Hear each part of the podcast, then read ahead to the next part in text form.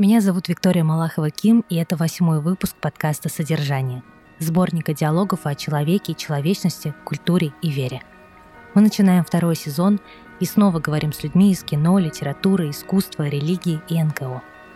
Герой нового выпуска Максим Мамлыга, книжный обозреватель журнала «Правила жизни» и магазина «Подписные издания», главный редактор медиа «Билли» и газеты «Книги у моря». Мы говорили о современной русскоязычной прозе и книжном снобизме, книгах детства и детстве вообще, а еще о том, что читать сегодня и каким текстом возвращаться. Желаю приятного прослушивания и благодарю за оценки и отзывы на тех платформах, на которых вы нас слушаете.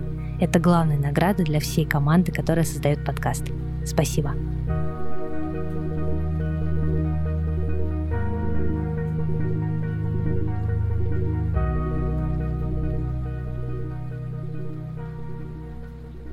Максим, здравствуйте. Очень рада с вами поговорить сегодня. Большое спасибо, что пришли в гости. Спасибо, Вика, что позвали. Очень приятно, что в этот дождливый день. О, да, немножко скрасит. Да, у нас выдался случай поговорить. Совершенно случайно смотрела у себя а, книжные полки дома и нашла газету «Контур» от Маргиным за 2021 год, декабрьский номер.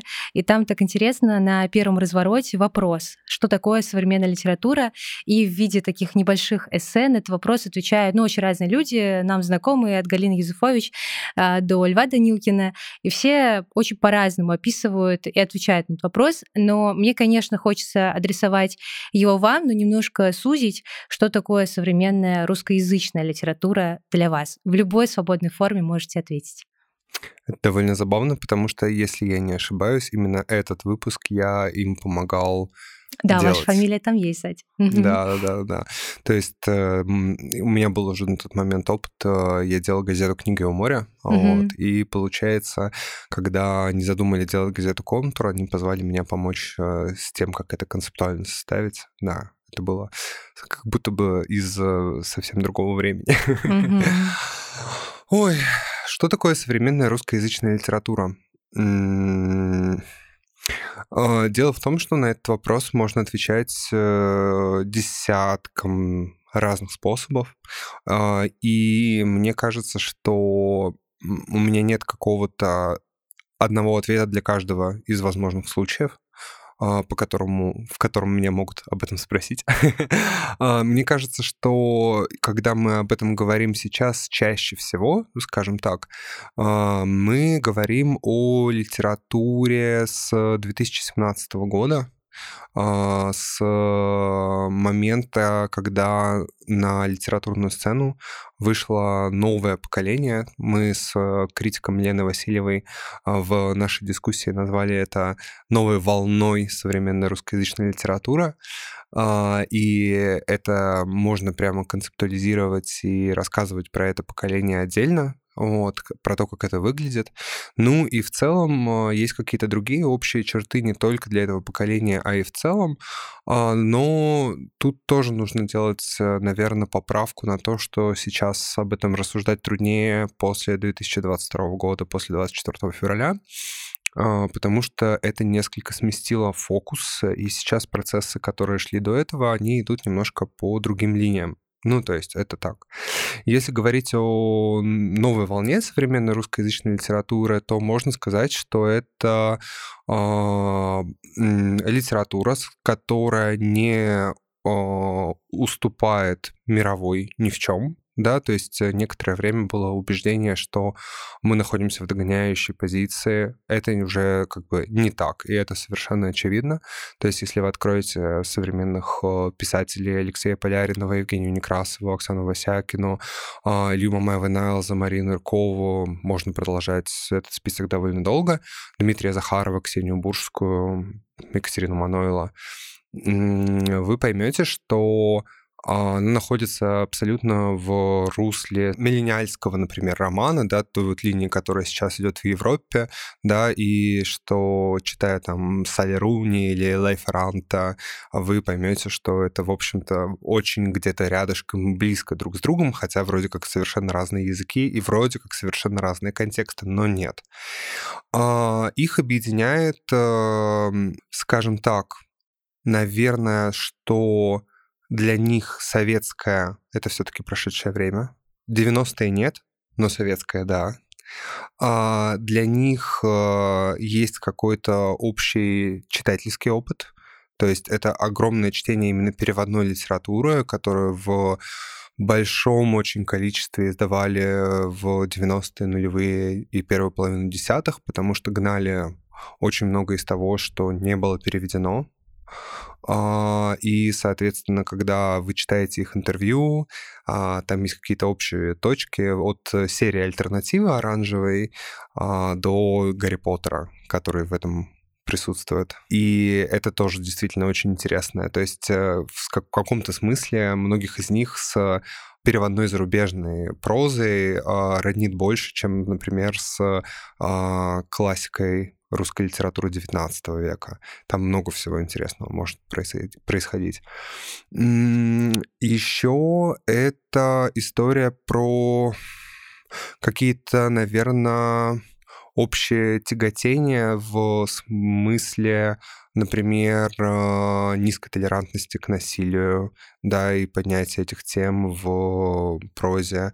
Это психотерапевтический поворот да, то есть он свершился, и мы видим, что теперь мы можем там в литературе говорить об абьюзе, психотерапии, а, о том, какие есть трудности с родителями и так далее. Это другой взгляд на межпоколенческий конфликт. Я это называю а, любовью без надежды на понимание. То есть, когда молодые э, люди, их герои автофикциональной прозы или фик фикшена, более такого классического типа, они э, смотрят на поколение родителей, не пытаются ничего доказать, потому что как будто бы в этом нет какой-то такой э, необходимости, нет какого-то даже супер острого конфликта, они такие, окей, да, ладно, вы так считаете, супер, вы молодцы, мы будем жить какую-то свою жизнь, да, с учетом того, что вы такие, вот. А, ну, и, наверное, можно придумать э, и вспомнить еще десяток разных э, черт. Ну, вот, допустим, вот эти. Mm. Мне кажется, это вот так. При этом нужно учитывать еще очень важную вещь, что Вместе с этими молодыми людьми на одной и той же сцене, современной литературной, а, присутствуют представители других поколений, которые как будто бы остаются внутри своих эпох. И среди них есть, э, например, э, Людмила Петрушевская или Лев Рубинштейн, которые сами по себе авангардисты, а авангардисты всегда современные. Но если вы откроете сейчас э, новый сборник рассказов Людмилы Петрушевской или новый сборник там эссе Льва Рубинштейна или стихи его, а, вы поймете, что, в общем-то, перед вами живые шестидесятники.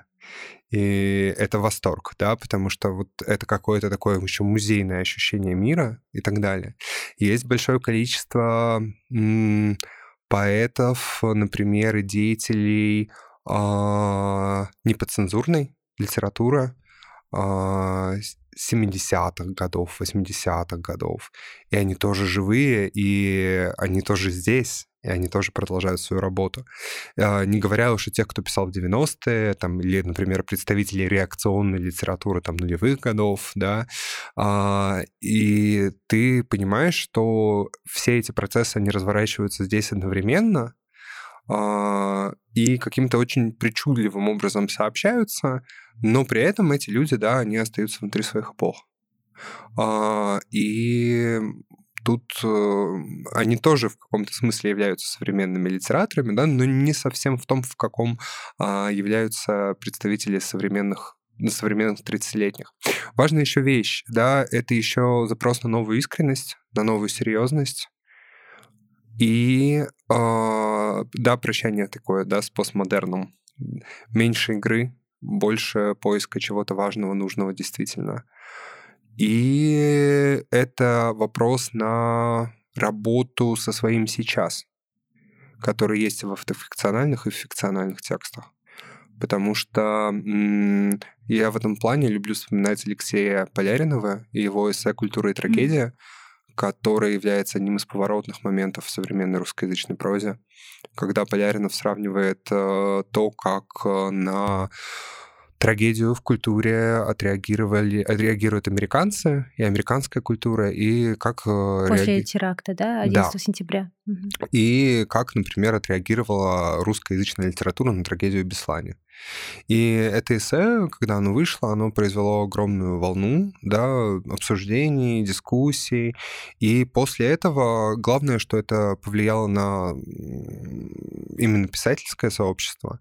И теперь э, вот мы можем э, сверять свою современность, в том числе по современной литературе. Это произошло на наших глазах да, вот с 2017 года да, до наших дней эти, так, таких э, текстов э, увеличилось кратно. Вы упомянули автофикциональную литературу, и с Машей Нырковой мы учились на курсах у Оксаны Васякиной. И я помню, как э, обсуждали автофикшн, потому что достаточно много студентов хотели писать именно в этом жанре по понятным причинам, в том числе по тем, которые вы перечислили. И я знаю и часто сталкиваюсь с некоторым снобизмом по отношению к определенным жанрам, и автофикшн входит в их число от определенного круга людей, которые называют это недолитературой или совсем не литературой и так далее. Вот вообще понятие литературы в широком смысле, как будто бы оно меняется сейчас со временем. Для вас оно такое гибкое или в целом вы всегда были открыты к тому, что литература в глобальный смысл включает в себя очень много всего, и это в целом просто текст? Я считаю, что переменчиво примерно все. И понятие литературы, оно тоже меняется со временем. И когда мы смотрим там на ее границы, да, мы понимаем, что границы литературы в XVIII веке, например, и границы литературы в XIX веке — это разные вещи. Ну, то есть, например, трактат Ломоносова о стекле, например, в стихах. Это литература, если это трактат, да, или это не литература. А, или, например, э, когда мы читаем что-нибудь из э, условно, ну, например, Фому Аквинского, да, это литература или не литература? А эссе Ролана Барта, это литература или философия? То есть э, у нас есть, скажем так, не ну, то есть эти границы, они постоянно меняются со временем, и они соответствуют наверное, в каком-то большем смысле отражают какие-то наши, наши восприятия эпохи. Да, то есть э, то, как эпоха меняется, меняются эти границы. Меняются люди, меняются эти границы. Ну, если, допустим, говорить обо мне, я когда-то, например, я был э, сторонником гораздо более строгих границ в литературе да, то есть, э, а, и, ну, я не могу сказать, что я был тогда неправ, да, и как бы, и как, и как будто бы это не та территория, где есть кто-то неправый или правый.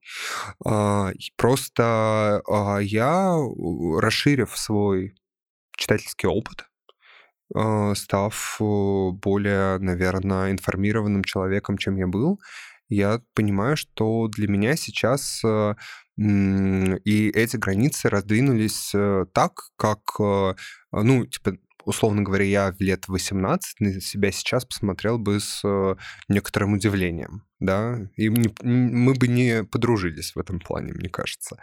А если говорить об автофикшене, есть просто много разных людей, которые ищут от литературы разного да. В принципе, разговор об автофикшене — это разговор о судьбе фикциональности сейчас.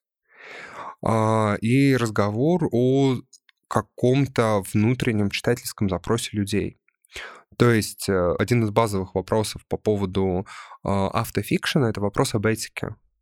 Ну, типа, я вот, например, насколько, на, э, ну, если говорить о писателях, имею ли я право писать о людях, о которых я ничего не знаю, о которых я ничего не понимаю, на месте которых я не был, а, с которыми я не совпадаю, например, по своей идентичности, я не знаю, социальной, классовой, расовой, гендерной и так далее. И вот а, и тут я вот берусь, да, и пишу на них, о них, например, большой роман, страниц на 700, с десятком там персонажей, сложных линий. Насколько вообще это возможно? Да, а, можно ли так делать или нельзя. Я считаю, что можно, но как бы при этом для многих этот ответ будет другим, особенно для пишущих людей. Вот именно вопрос э, вот этой этики, он будет э, довольно-таки непростым, да? Кто эти люди, почему мы о них пишем, в какой момент. И это сейчас э, настолько живое поле дискуссии, что я даже не думаю, что я дам какой-то здесь промежуточный итог по нему, учитывая, что я даже за ним наблюдаю. Но просто для многих этот вопрос, он очень тяжелый именно вот с точки зрения этики, да, с точки зрения права писать да.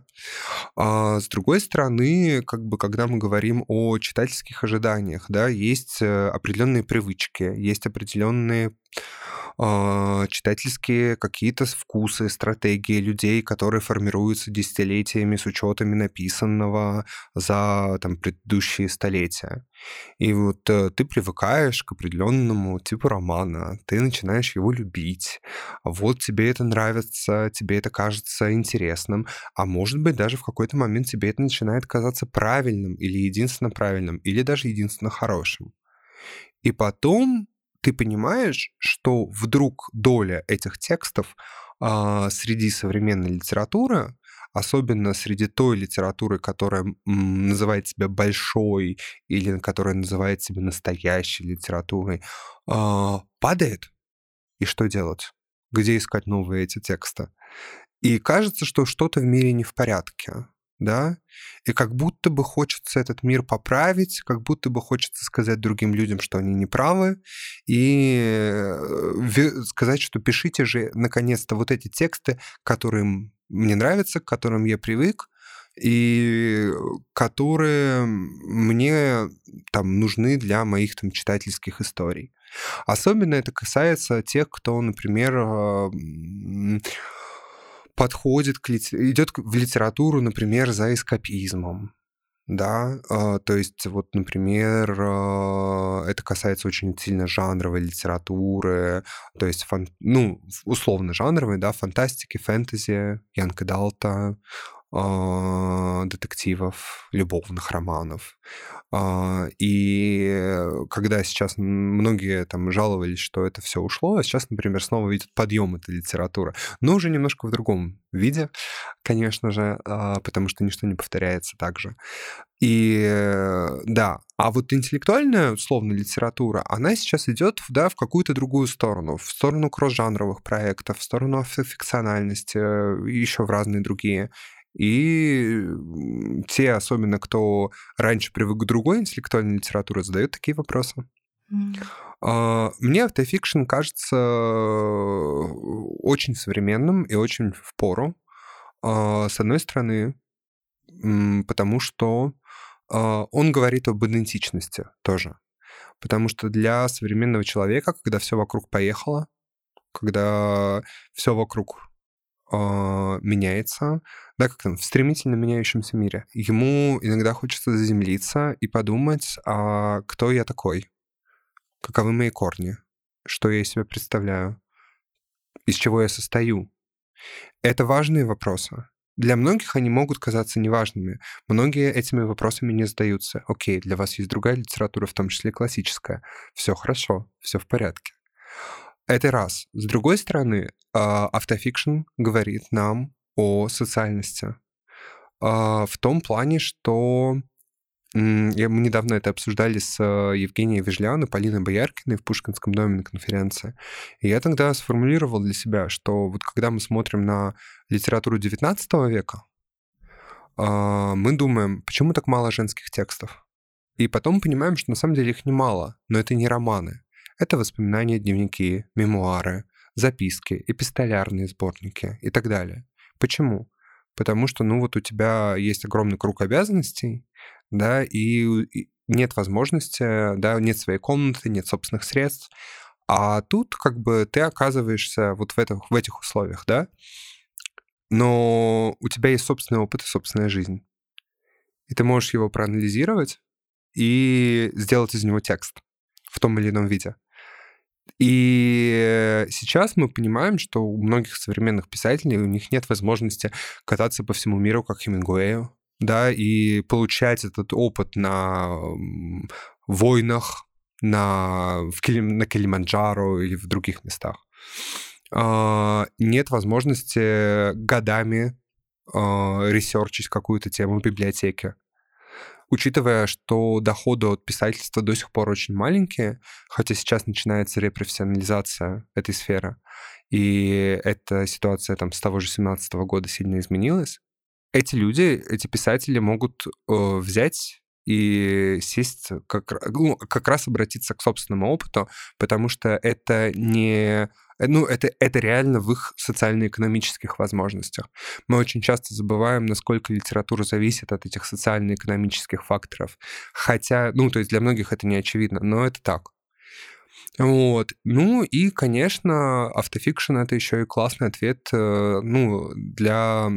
классное поле для разговора о разных уязвимых группах о женщинах, о кверах, о а, представителей разных этнических групп, социальных групп. В общем-то, ответ почему истекает из предыдущих двух. Э, когда вы говорили, я вспомнила, что недавно видела анонс э, книжного клуба для подростков, а, тема которого называлась, там был вопрос кому должна литература, и в анонсе они предлагали обсудить на этой встрече такие вопросы из разряда мы привыкли к тому, что литература должна быть, да, там рисую кавычки, доброй, она должна быть умной, она должна быть поучающей и так далее, и так далее. Но действительно ли это так? И в том числе литература там должна быть большой, объемной. Вот Лев Толстой — это литература, сто процентов совсем все, наверное, с этим согласятся, а какие-нибудь там дневники как будто бы уже не очень. И вот то, что вы говорили, я просто вспомнила вдруг вот это название книжного клуба.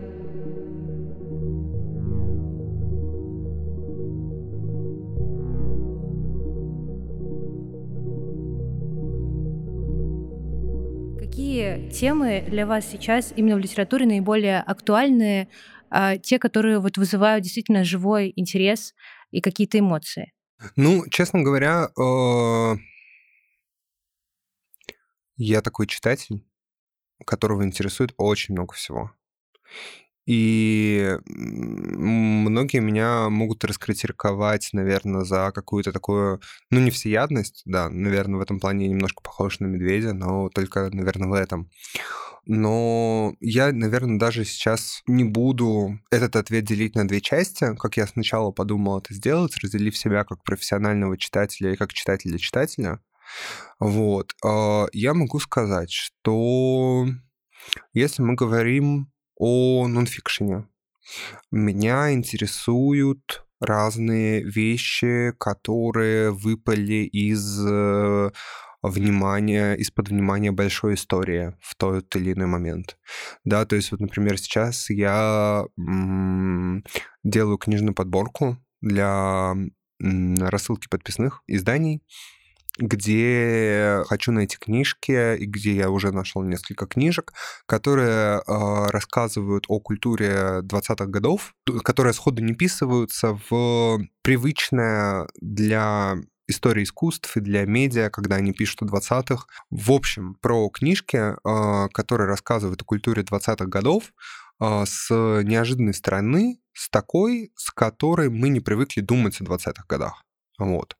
И мне кажется, что вот я вот такие как раз вещи люблю, потому что кажется, что вот э, ты такой уже вроде как бы эту эпоху знаешь вдоль и поперек, а потом раз, и появляется что-то такое, э, что меняет твое представление об этом. Да, что-то вот такое э, неочевидное, забытое, да, которое э, уточняет твою картину мира, обращает твое внимание на какие-то вещи, которых ты прежде не замечал. А приведете пример? Книжки такой. Угу. Легко. А, например, есть книжка Мусинковой, которая называется «Примитив в квадрате». А, эта книга а, одна из моих любимых, я ее знаю достаточно уже много лет и готов о ней рассказывать часами. Она рассказывает об очень коротком периоде в истории советского искусства, когда советская власть еще не сформулировала социалистический канон, а пыталась найти какие-то художественные движения, которые уже есть, а, в мар- вполне себе в марксистском духе, да, а, и попытаться, да, их низовые взрастить до каких-то больших феноменов в искусстве. И Мусенкова рассказывает э, об этом на примере а, искусства народов Севера, искусство mm-hmm. Средней Азии а, и а, искусство рабочих кружков как, собственно говоря, это происходило. И дальше ты смотришь и понимаешь, что да, это, во-первых, такое искусство, которое тебе сразу не приходит в голову, когда ты вспоминаешь 20-е годы, да, то есть это не Малевич, это не Лисицкий, да. А, с другой стороны, это тоже была очень важная часть советской программы, советского проекта, но которая абсолютно выпала отовсюду, потому что вполне себе, да, спустя пару лет после того, как все это началось, а, она перестала вписываться в, да, после правого поворота в это во все, и как бы потихоньку сошла на нет. Но это было, и это потом дало свои ростки и плоды совсем в каких-то других неожиданных местах. А я вспомнила, кстати, у гаража э, вышла недавно книга Мистерский про... Да, ковчег. да. Или Мистерский, как правильно? да. Мистерский. Вот там, по-моему, тоже про 20 Я ее тоже собираюсь туда поставить, да. Mm. Ну или вот, например, э, недавно из ПБГУ выпустила книжку про э, эксперименты 20-х и кабинеты звучащей художественной речи вот, как это все было, да, вот как, вот, ну, вот какие-то такие штуки меня интересуют. Я очень люблю вот такие вот неочевидные вещи, и очень люблю исследователей, которые их находят, вот. Второе, то, что вот вы меня спросили про мой вкус, я очень люблю хорошую эссеистику, прям кайфую, мне очень нравится. Меня очень радует, что какой-то человек нашел время, нашел силы, нашел место — для того, чтобы подумать о чем-то, а потом поделиться со мной, как с читателем. И в этом плане, ну, даже вот у меня дома, да, у меня есть там пара полок с эссеистикой, и я их очень люблю, и мне периодически... Иногда я эти книги читаю фронтально, то есть, типа, вот там прям от первой до последней страницы, от корки до корки, а иногда читаю выборочно, то есть статью за статьей это просто невероятный кайф, когда у тебя есть вот эта возможность. Ну, понятно, что это и тоже Алексей Поляринов, и Анна Наринская, и Юрий Сапрыкин, а, и Полина Борскова, и десятки других э, крутых авторов. Я тоже вот недавно делал даже две подборки русскоязычной эссеистики и зарубежной американской. Вот. И я думаю, что это не последняя подборка по эссеистике, потому что я русскоязычную сделал, американскую сделал, а Европа у меня пока в пролете, но все впереди, как и Латинская Америка. Так что все будет. А, еще я люблю художественную литературу, разную. Мне очень нравится современная русскоязычная проза. Я... Это вот постоянный предмет моего интереса. А, и профессионального, и личного. Мне очень нравится то, как она работает с социальной повесткой, с а, политической повесткой, как, как она работает с темой идентичности, о которой мы уже упоминали. Мне это кажется каким-то очень важным. Ну, понятно, да, это еще и вопрос недавнего прошлого, национальных травм и всего этого. Ну, вот, например, когда я читал э, «Комитет охраны мостов», э, Дмитрия Захарова, мне показалось, что это, ну, очень круто. Я знаю, что этого романа есть много там тех, кто его не любит, но мне очень понравилось. А, или, например, э, когда мы говорим о современном самоиздате, да, там вот там издате, например, вот первая книжка, которая вышла в Freedom Letters э, Сергея Давыдова, мне кажется, тоже безумно интересный. Вот, как это получилось, да, именно с точки зрения идентичности в российском регионе, да, и, в общем-то, вполне себе в жестких условиях, как она сформировалась. Тоже любопытно. А при этом я очень люблю еще какую-нибудь действительно жанровую литературу. Вот и Young Adult, я тоже его читатель, например, тот же Popcorn Books, я постоянно читаю их книжки. А, люблю разные классные научпоп, нонфикшн, исторические, не исторические, то есть, например, книги издательства «Индивидуум» обожаю, Альпина нонфикшн обожаю. А, часть э, там книг э, корпуса тоже обожаю. То есть э, вот так. А дальше, ну, вот помимо там книжек по искусству, все зависит от случая к случаю, да, то есть это все равно, что, ну, как бы вот я не знаю, как, как, как про это отвечать, потому что как бы как, какую именно рыбку в аквариуме ты любишь всех? А как читатель, читатель, не хотели вы делить на эти два своих состояния, но тем не менее, как читатель-читатель, Какая книга последний раз э, принесла максимальное удовольствие? Может быть, она прямо сейчас возникла в голове, ее можно сходу назвать. Есть одна очень важная вещь в нашей работе, что впечатляться это часть э, нашей работы. То есть, если тебе, э, если чтение перестает тебя радовать, доставлять удовольствие, перестает тебя удивлять, то как бы можно идти в какую-нибудь другую сферу работать. Вот. И вот, например, э, у меня сейчас, мне предстоит э, в ближайшее время, вот 10 числа в подписных мы будем э, говорить с Натальей Мазур, про книжку, антологию, которую сейчас переиздал Европейский университет, которая называется «Мир образов. Образы мира». И вот когда я сейчас ехал в Москву, я читал ее в поезде, потому что я ее, ну, первый раз читал очень давно, и я читаю и думаю, боже мой, какие хорошие статьи. То есть, э, получается, это антология искусствоведческих статей, но каждая из них э, открывает тебе дорогу туда, дает тебе какую-то оптику, а, рассказывает об э, уже известной эпохе в истории искусства тебе так, как, в общем-то, ты и не думал, а, что ну, так, как ты не думал на это посмотреть. И я такой, о, вау, мне очень нравится. Я вот, я вот прям, прям радуюсь. То есть понятно, что я, я думаю, что это немножко не то, что вы хотели услышать, но как бы вот мне, мне, мне, мне нравятся вот, вот такие вещи, такие вещи меня тоже впечатляют, потому что я в такой момент чувствую, что, ну, знаете, я чувствую в этот момент какую-то устойчивость.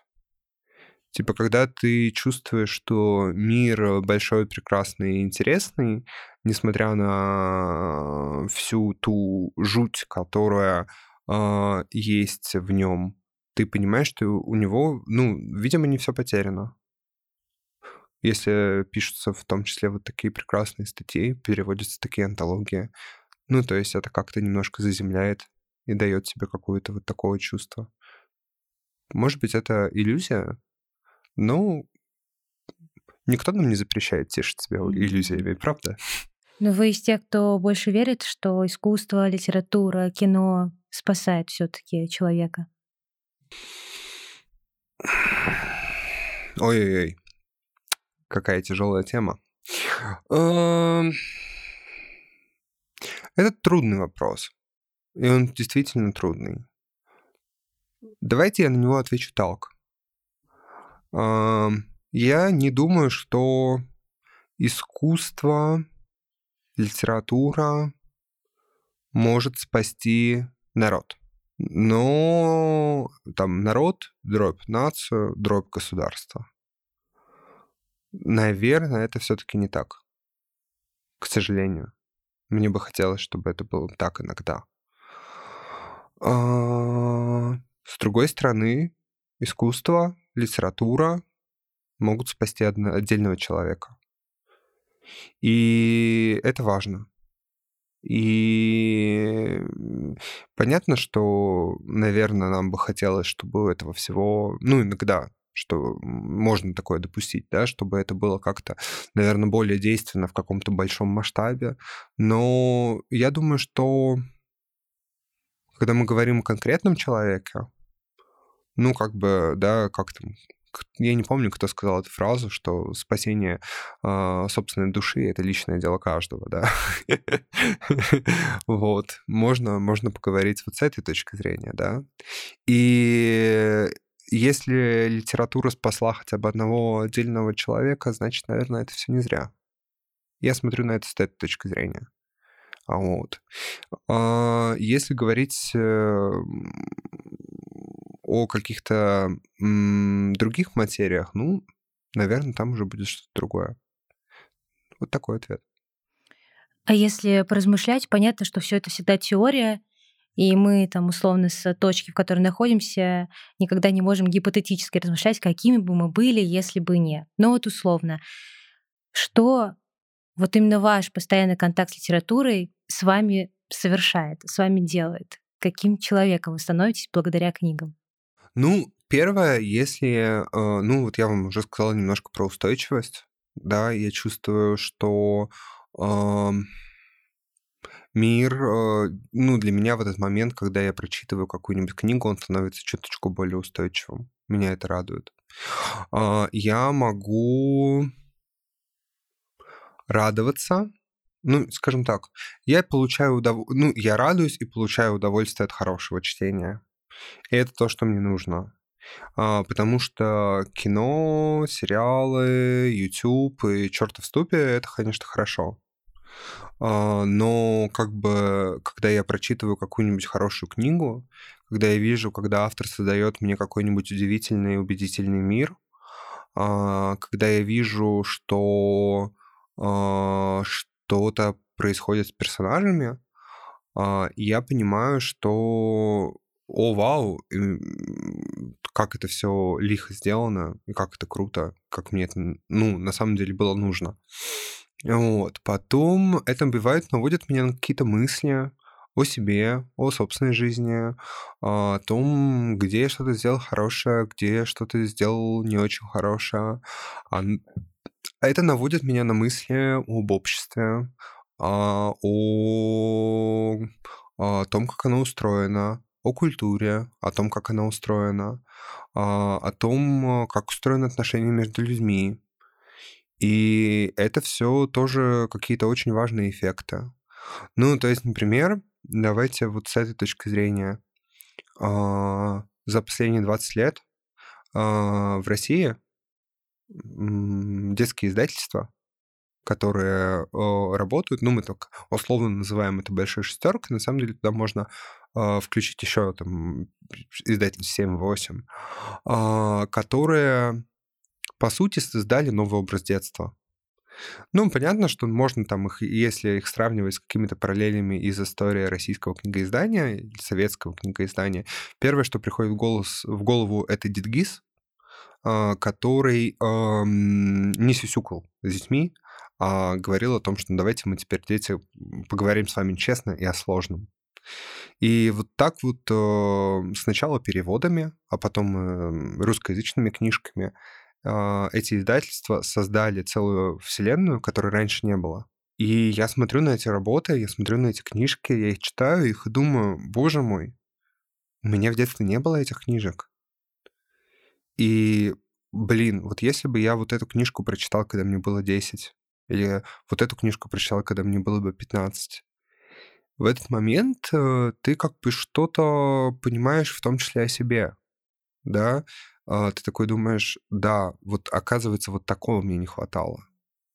И вы знаете, э, это же какая-то очень простая на самом деле вещь, потому что э, у нас сейчас очень сильно сместились границы взрослости да, вот как раз вот жанр Adult, он в том числе появился по этому поводу, да, что вот раньше был четкий переход, вот ты ребенок, а вот ты взрослый, а теперь как бы есть какое-то пространство между одним и другим, которое вообще практически никак не регламентируется, да, ты можешь в 40 быть ребенком, и никто тебе ничего не делает, да, там читать комиксы про супергероев, все будет классно. И тот, кто тебя осудит, будет нехорошим человеком, да, а не ты, когда ты вот Почему я об этом говорю? Потому что мы сейчас, ну, типа, да, никогда не поздно чего-то поправить, если мы живы. И если вот эта ситуация происходит, да, и ты понимаешь, что тебе этого не хватало, да, что вот тебе там не дали, когда тебе было 15 мороженого, вот, можно взять и пойти купить мороженого сейчас. И это тоже хороший, ну, такая, да, немножко глупая метафора, но тем не менее. Вот. И пойти и съесть это мороженое, потому что часто можешь съесть это мороженое, никто тебе ничего не сделает. Ну, какие-то такие штуки. Ну, какой-то такой ответ. Э, я не знаю, как это определять вот иначе, потому что каждая книжка — это действительно какая-то отдельная вселенная. И а, в этом плане все мы путешественники, которые там оказываются. И просто мне как-то это очень нравится. Я чувствую себя более счастливым. Ну, то есть, э, в целом, да, мы понимаем, что в этом мире не так много радости и счастья. А, и если книжка дарит тебе несколько мгновений этой радости и этого счастья, значит, она стоит того. Мне дарит.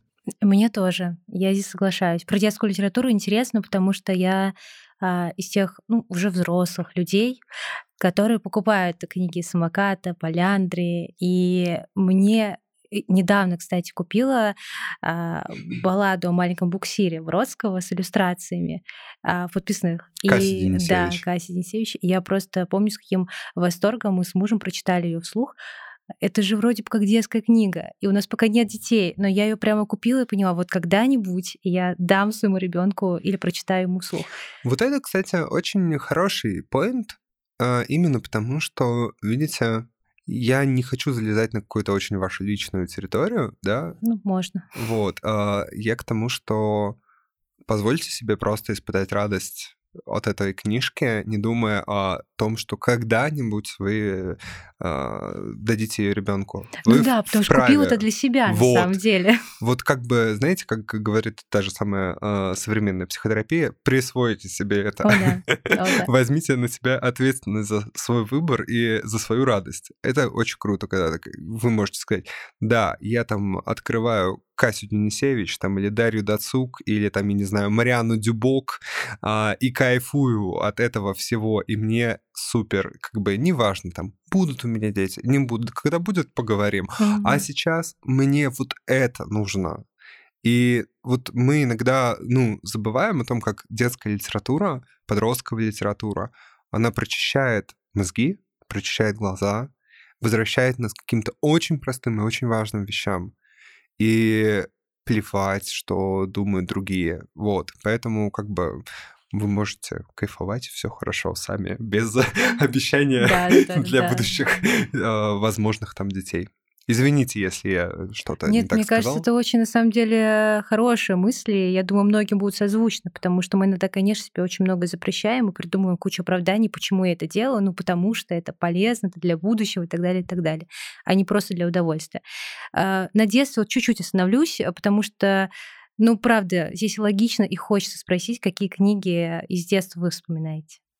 Честно говоря, я не могу сказать, что свое детство и подростковый возраст в плане чтения я помню очень хорошо. Да? А, то есть э, я помню, что начинал читать я с комиксов. И это была очень простая схема, а, потому что мама сказала мне, что она может почитать мне книжку, но комиксы читать она мне не будет. Что, извини. Пришлось учиться читать. Вот так я научился читать. И когда мы ехали на дачу или когда мы выезжали куда-то в город, а, мы в киоске «Союз печати» покупали комиксы там про Микки Мауса, про Тома Джерри, про медвежонка Бамси. Вот это были какие-то мои любимые штуки, и, в общем, спасибо комиксам за это.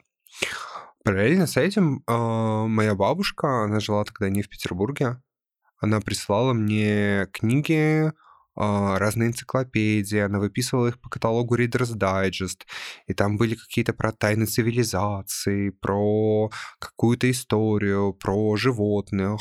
То есть у меня, вот, когда я был маленький, у меня была, я помню, энциклопедия, она у меня до сих пор где-то лежит, а, про окружающий мир да, и вот ты там читал, я читал там про разных там каких-то животных, про э, растения, про какие-то природные феномены, и мне было очень круто.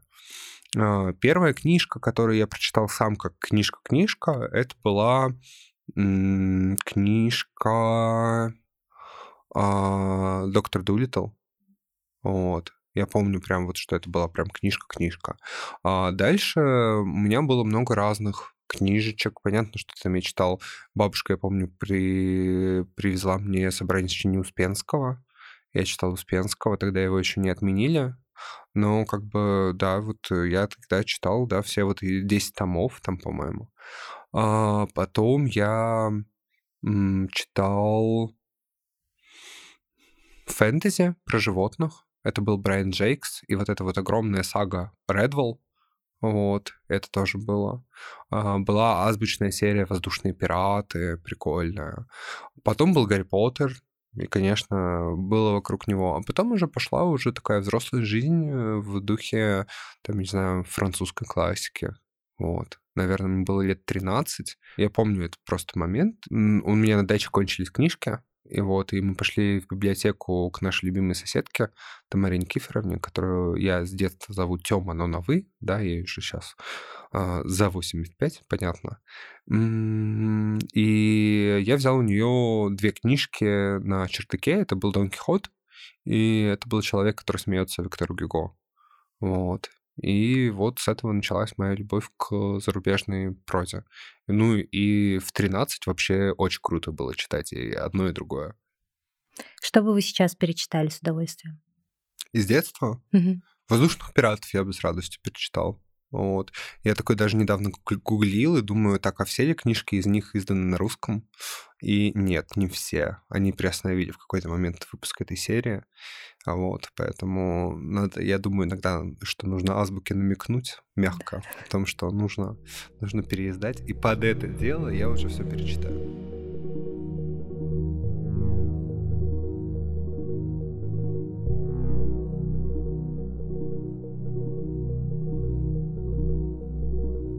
Интересно всегда спрашивать у людей, э, чему вкусу я доверяю. Это могут быть и знакомые, и те, за кем я слежу онлайн. Что вообще формирует вкус у человека, а, и почему так получается, да, что мы вдруг где-то совпадаем. И мне здесь, наверное, хочется вопрос адресовать вам. Может быть, что-то вот как раз это вот детство, воспоминания, может быть, э, какие-то люди. Вообще, что в итоге, кто в итоге сформировал вас таким, какой вы сейчас есть?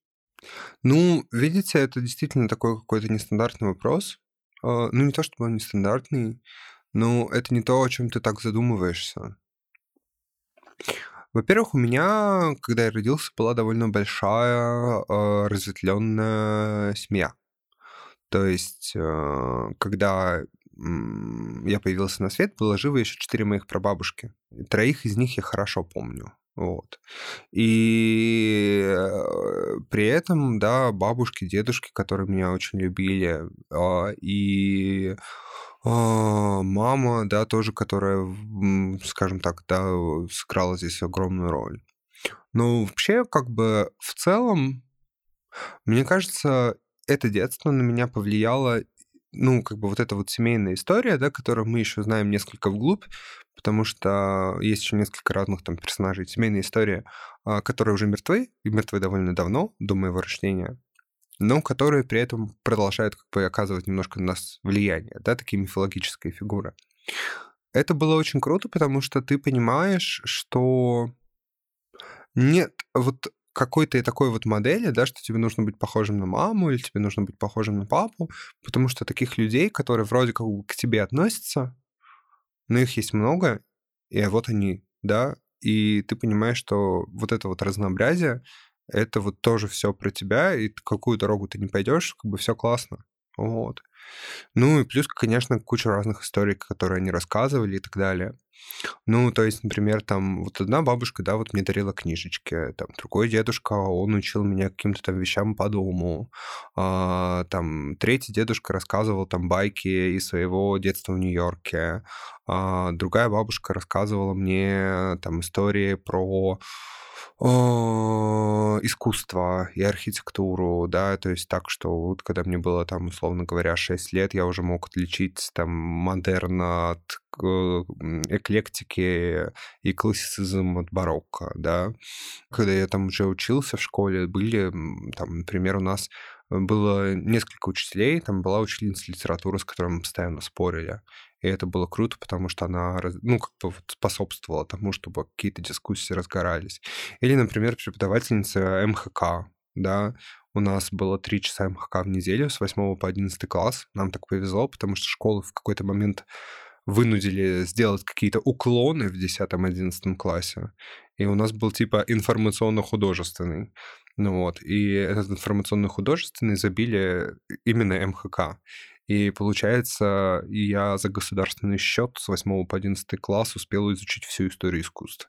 И при том что так, э, как мне потом в университетах не рассказывали. Ну, то есть прекрасно. Есть еще такая очень важная вещь, что, ну, вот та же Тамара Никифоровна, да, которая там тоже читала стихи, когда мы там на даче сидели у костра, да, там она обожает Блока и Гумилева, да, и вот там цитирует их к месту и не, не к месту. Есть еще э, конкретные люди, которые не то чтобы повлияли на меня сильно, но очень в какой-то момент мне помогли. да, каким-то моим таким жизненным поворотом. Ну и понятно, что когда мы влюбляемся, да, это тоже на нас очень сильно влияет. И я прямо точно про себя знаю, что эм, в том числе то, какой я есть сейчас, э, определяет и какие-то вот такие вот э, встречи, события и ну, какие-то, наверное, да, какие-то корреляции, вот такие штуки. Ну, то есть тоже какая-то такая важная вещь для меня. А, я прям, да, иногда четко понимаю сейчас, вот где, откуда что растет. Вот. Из каких, из какого ссора. Прости, Господи. Красиво. Вы когда описываете, мне кажется, у меня такое э, мини-кино в голове было со всеми этими сценами. Правда, это интересно. Да, ну как бы это действительно сложный вопрос, да, потому что, ну, для того, чтобы на него ответить хорошо, э, нужно, наверное, сесть и написать мемуары. Вот. Э, я не знаю, да, то есть, например, там у меня у нас в семье есть один персонаж, который написал мемуары, да, они у нас лежат в машинописи дома. Uh, ну, при этом, как бы, понимаете, я так рассказываю, действительно, это все выглядит как э, какая-то сказочка, но, как бы, понятно, что было очень много тяжелого, сложного в этом во всем, что, как бы, тоже на меня повлияло. Ну, просто э, вот когда в первую очередь об этом вспоминаешь, все равно как будто бы мозги так устроены, что хочется вспоминать в первую очередь о хорошем. А, а если вы можете, если не слишком лично, можете вспомнить какой-то тяжелый момент, который оказал влияние? ну, а... я знаю, что очень многие люди любят школу. Это не я.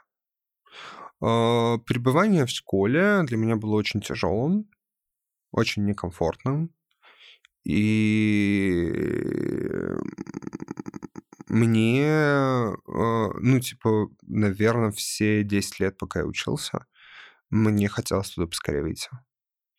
И сейчас, когда, ну, вот я до сих пор, ну, я периодически знакомлюсь там с разными людьми, да, и там они там рассказывают о своей жизни, и мне рассказывают, какой прекрасной была школа, и как это на них повлияло хорошо, и как им было в этом во всем замечательно.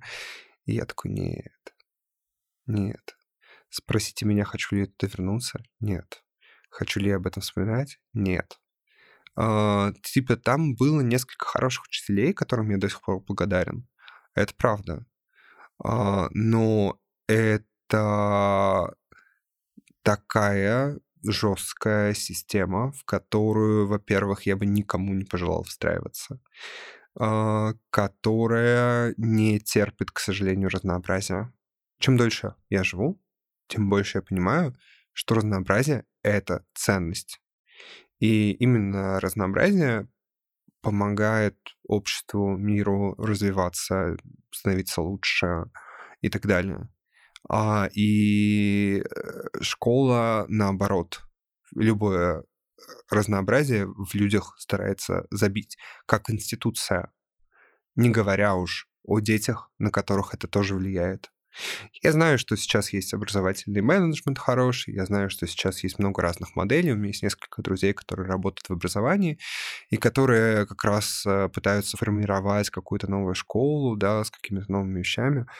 Ну да, но я просто понимаю, что то количество энергии, э, которое я в школе а, тратил на то, чтобы защищаться, за то, чтобы не пропасть в этом во всем, а, на то, чтобы не меня не сожрали, а, за то, чтобы там, ну, и там в какой-то момент там перестали издеваться и не издевались. Это количество энергии можно было потратить в какое-нибудь более положительное русло. И меня вот и сейчас как многое раздражает именно в этом же, в этом же ключе. То есть, когда ты смотришь на, там, не знаю, какой-то современный наш э, мир, ты понимаешь, что мы, ну... У меня был момент, я его всегда вспоминаю, ну, типа, он связан с тем, как мы ходим по улицам, да? И он на меня тоже сильно повлиял, ну и как бы он, это относится, связано с другим. когда я э, в первый раз в жизни поехал, и, видимо, в последний, э, э, поехал в Барселону в отпуск, это было, по-моему, в 18 или в 19 году, э, в какой-то момент я понял, что что-то как-то я себя чувствую напряженно. Потом понял, что ничто в городском пространстве мне не угрожает, а я при этом остаюсь напряженным. Я продолжаю его сканировать на предмет угрозы не подойдет ли ко мне кто-то нехороший, не выскочит ли меня кто-то из-за угла, нет ли каких-то пьяных опасных людей и так далее.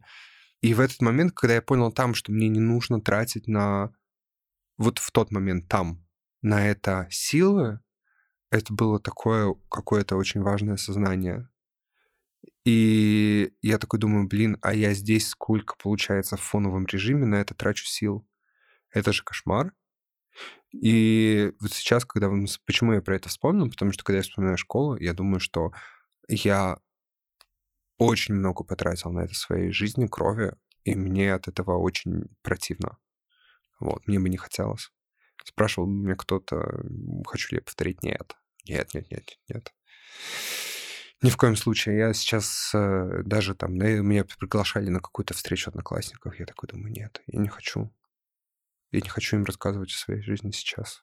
Я понимаю, не дай бог кто-то из них об этом услышит, потому что среди них есть, правда, хорошие люди. Но как бы просто сама эта атмосфера, я вот даже при этой мысли меня немножко это,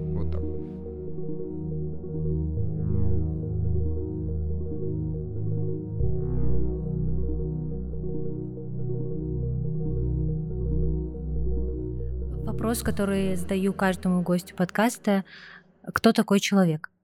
А как вы сами на него отвечаете? Давайте вы сначала. А я ответил вопросом на вопрос. Да, я поняла, но мне бы правда хотелось послушать рассуждения. Я потом отвечу честно, честно скажу. Мне не хочется, наверное, отвечать на этот вопрос э, с точки зрения э, биологии э, или с точки зрения какой-то такой вот антропологии. Мне кажется, что я не вполне квалифицирован для этого. И мне кажется, что есть у человека важные свойства, которое, наверное, отличает его от других. Это умение э, что-то вообразить. И вот как раз я недавно тоже там отвечал на вопрос одной анкеты, и меня там спросили про функциональность тоже. Я такой думаю, да, а ведь функциональность — это одно из самых волнующих э, открытий человечества. То есть, по большому счету, те предметы, которые нас сейчас с вами окружают, тот город, в который нас сейчас окружают, э, Та одежда, которую мы носим, это все придумал человек. Это склонность к воображению, наверное. Я бы человека определил э, через это. Вот. Воображение и умение создавать истории. Потому что вот есть один роман, который меня э, очень волнует, когда я о нем думаю. Это роман Татьяны Замировской, который называется «Смерти нет». Это, наверное, одна из таких очень крутых как раз книжек современной русскоязычной литературы. Тут об этом нужно говорить прям подчеркнуто, потому что у Замировской у нее идентичность белорусской писательницы, это важно. И «Смерти нет», по большому счету, это роман как раз о том, что все, что от нас остается, и все, из чего мы состоим, это история. И это на самом деле какая-то э, и одновременно грустная и одновременно воодушевляющая мысль. Человек — это история какая-то и воображение. Мой ответ э, в чем-то с вашей пресекается, потому что я вижу человека как э, творение, способное творить. Вот я как человек э, глубоко верующий, для меня важно вот это э, именно слово творение в начале, но про способность творить я всегда про это думаю, да. Вам, наверное, вот есть как раз у Гандлевского, да, очень хороший эссе, который называется э, там два э, о пользе поэзии, метафизика поэтической кухни. Я их читал подряд, поэтому я их немножко путаю. Вот. И там вот как раз он, когда думает о человеке, вот он рассуждает, да, немножко таким же образом. Я прочитаю, вот. спасибо. Я думаю, что вам будет симпатично. Там вот как раз он, с одной стороны, рассуждает о Господе и говорит э, о том, что мало какой человек, а, читая самое начало, а, он задумывается о том, что Господь сначала что-то делает, а потом на это смотрит и говорит, и это хорошо. Mm-hmm. Вот с этого Гондлевский начинает свой разговор о поэзии в этом эссе. Это очень красивая история. Да. И там же он, э, ну, типа, что сначала сделал, потом подумал. Да, ну и оценку тоже дал, да, это важно. О, это очень красиво. Я себе сохранил. Вот. Ну, посмотрите, там есть еще про Иону, как он там, они общаются. В общем, тоже у него интересное рассуждение. Я не могу сказать, что, типа, мне я не могу назвать себя, например, глубоко верующим. Я бы ни в коем случае так не сказал. Но при этом э, я понимаю, что за этим стоит э, э, очень большая метафорическая сила и очень большая объяснительная сила. И э, это я могу признать легко. Но концепция Бога у вас какая-то есть, своя личная. Концепция Бога. Если как раз говорить о семье, да, то есть у нас тоже было какое-то в этом плане разнообразие, потому что, ну, например, моя мама, да, она считает себя православной. А, там, например, дедушка, вот который, да, умер этим а, летом, а, он был атеистом. Там, например, моя тетушка, дедушкина сестра, она вообще индуист да, как бы для нее вот, э, скажем так, у нее куда более там широкое понимание этого всего. Сказать, э, что как бы я об этом думаю, в каком-то таком повседневном режиме, наверное, не могу.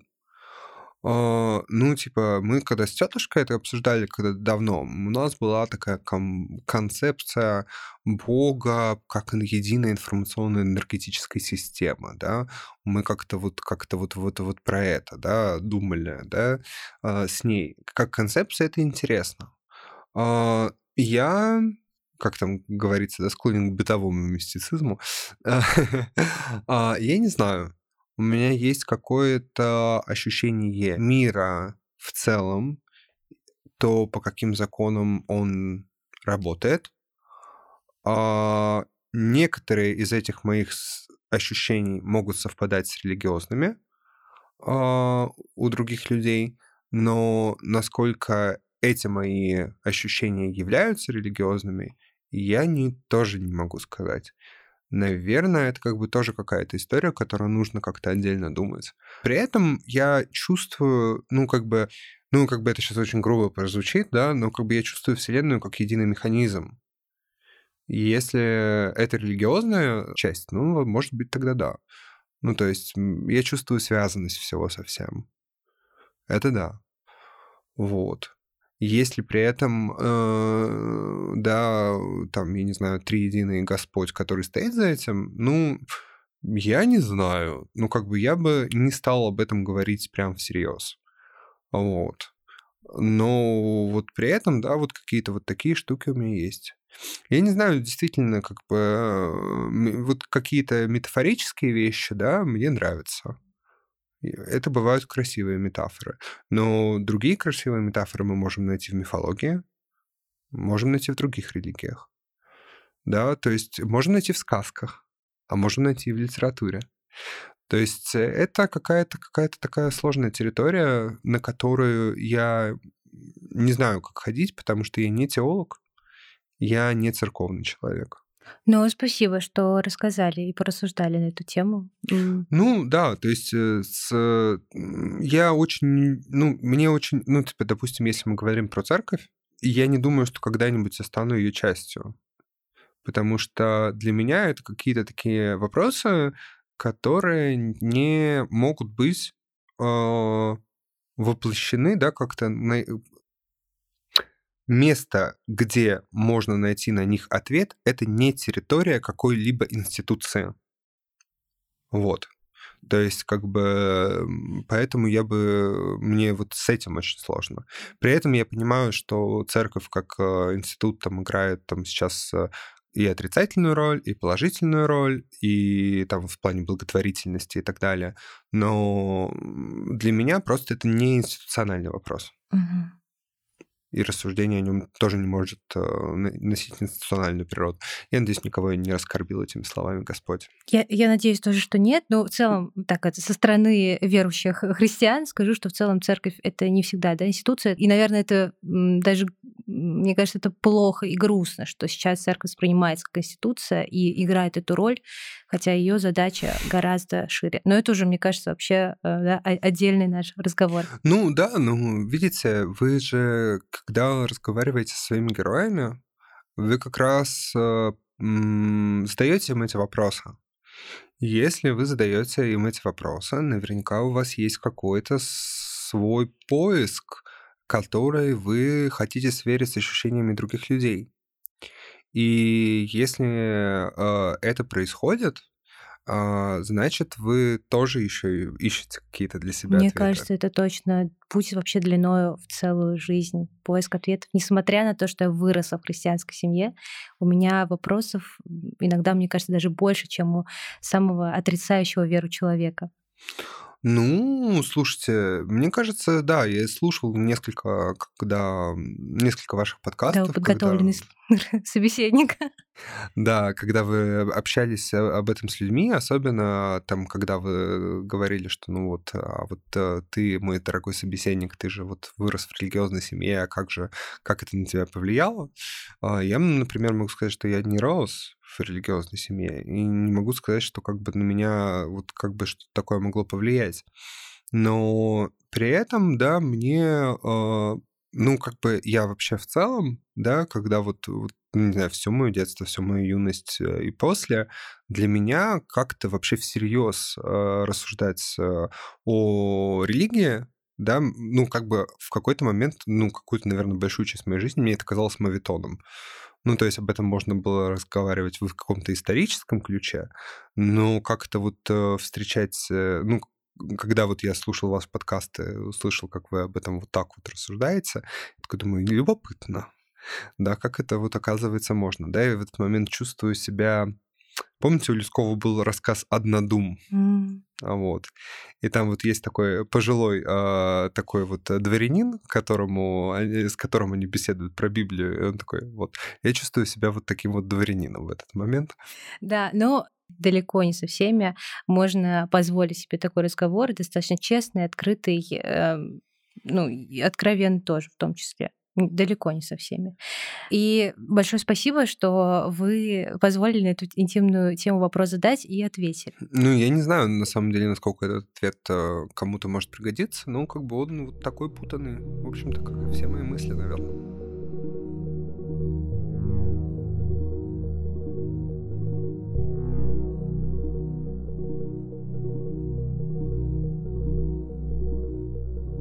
Я слушала или читала, не, то, не точно не помню формат, а, интервью Бориса Куприянова, знакомого, мне кажется, многим э, слушателям, вам лично в том числе, в котором он говорит о том, что, конечно, было бы здорово, если бы культура распространялась вот по всей стране, как раньше футбольные поля распространялись. Видите ли вы для этого вообще какую-то возможность? Чувствуете ли вы в этом потребность? А если возможность существует, то как? Как это сделать?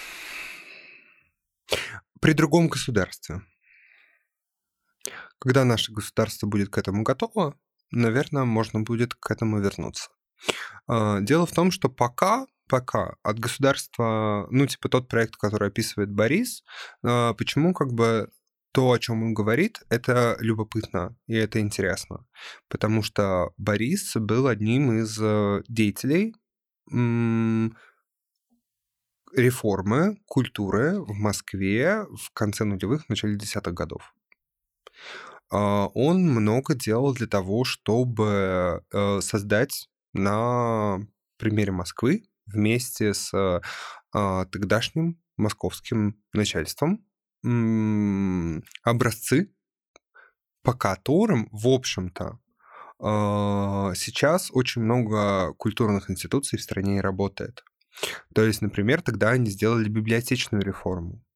Да, и как бы мысль о том, что библиотека а, может быть не просто книгохранилищем, а драйвером для развития местной культуры, локальных э, каких-то проектов, да, низовых инициатив, а, что библиотека должна быть дружелюбным пространством, в котором должны приходить люди, в котором могут проходить мероприятия самого разного толка.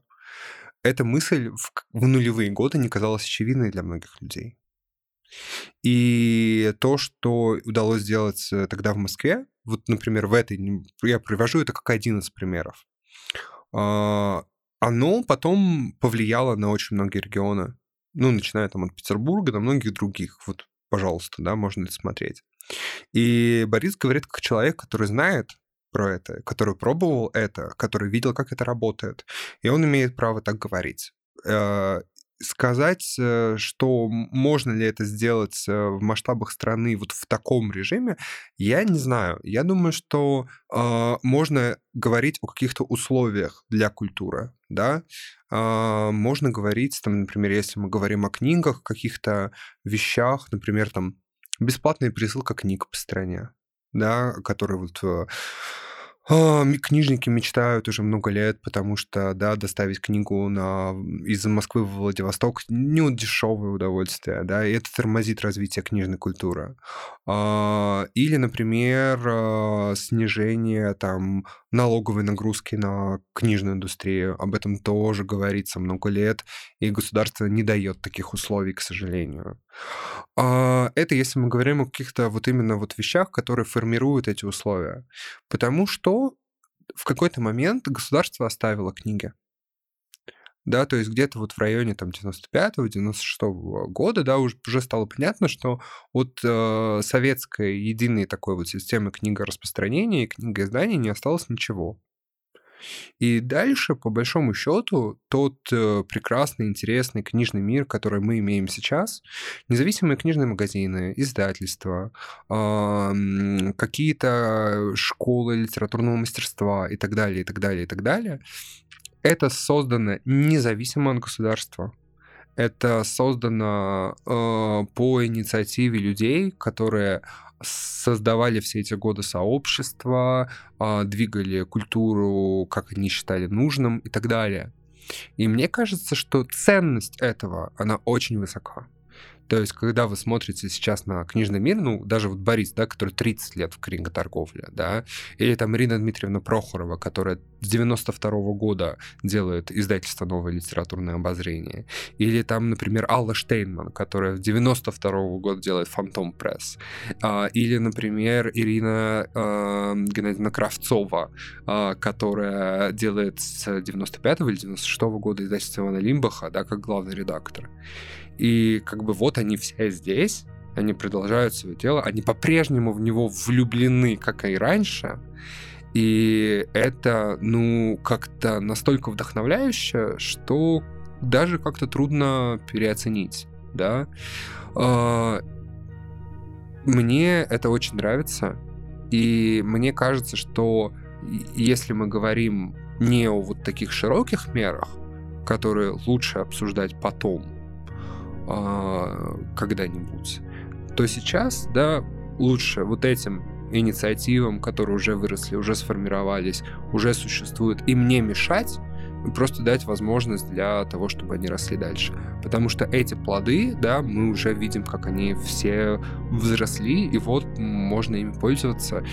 Ходить в независимые книжные, покупать книжки, которые издают какие-то маленькие издательства, ходить на фонарь-маркет, э, затем, поехав в другой город, а, сходить на какую-нибудь книжную выставку-ярмарку, а, на какие-нибудь встречи, презентации, да, и так далее, и так далее мне кажется, вот это какой-то такой классный путь, который вот в нынешних условиях, наверное, наиболее крутой и адекватный.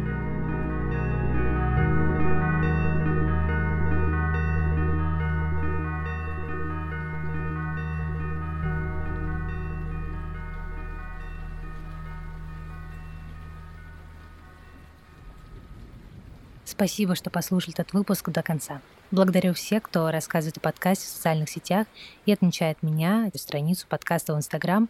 А еще аккуратно напоминаю, Вся команда подкаста будет очень благодарна вашим оценкам и отзывам на платформах, на которых вы слушаете выпуски. Например, вы можете поставить сердечко на Яндекс Музыке или звездочки на Apple подкастах и там же написать отзыв. До следующей встречи.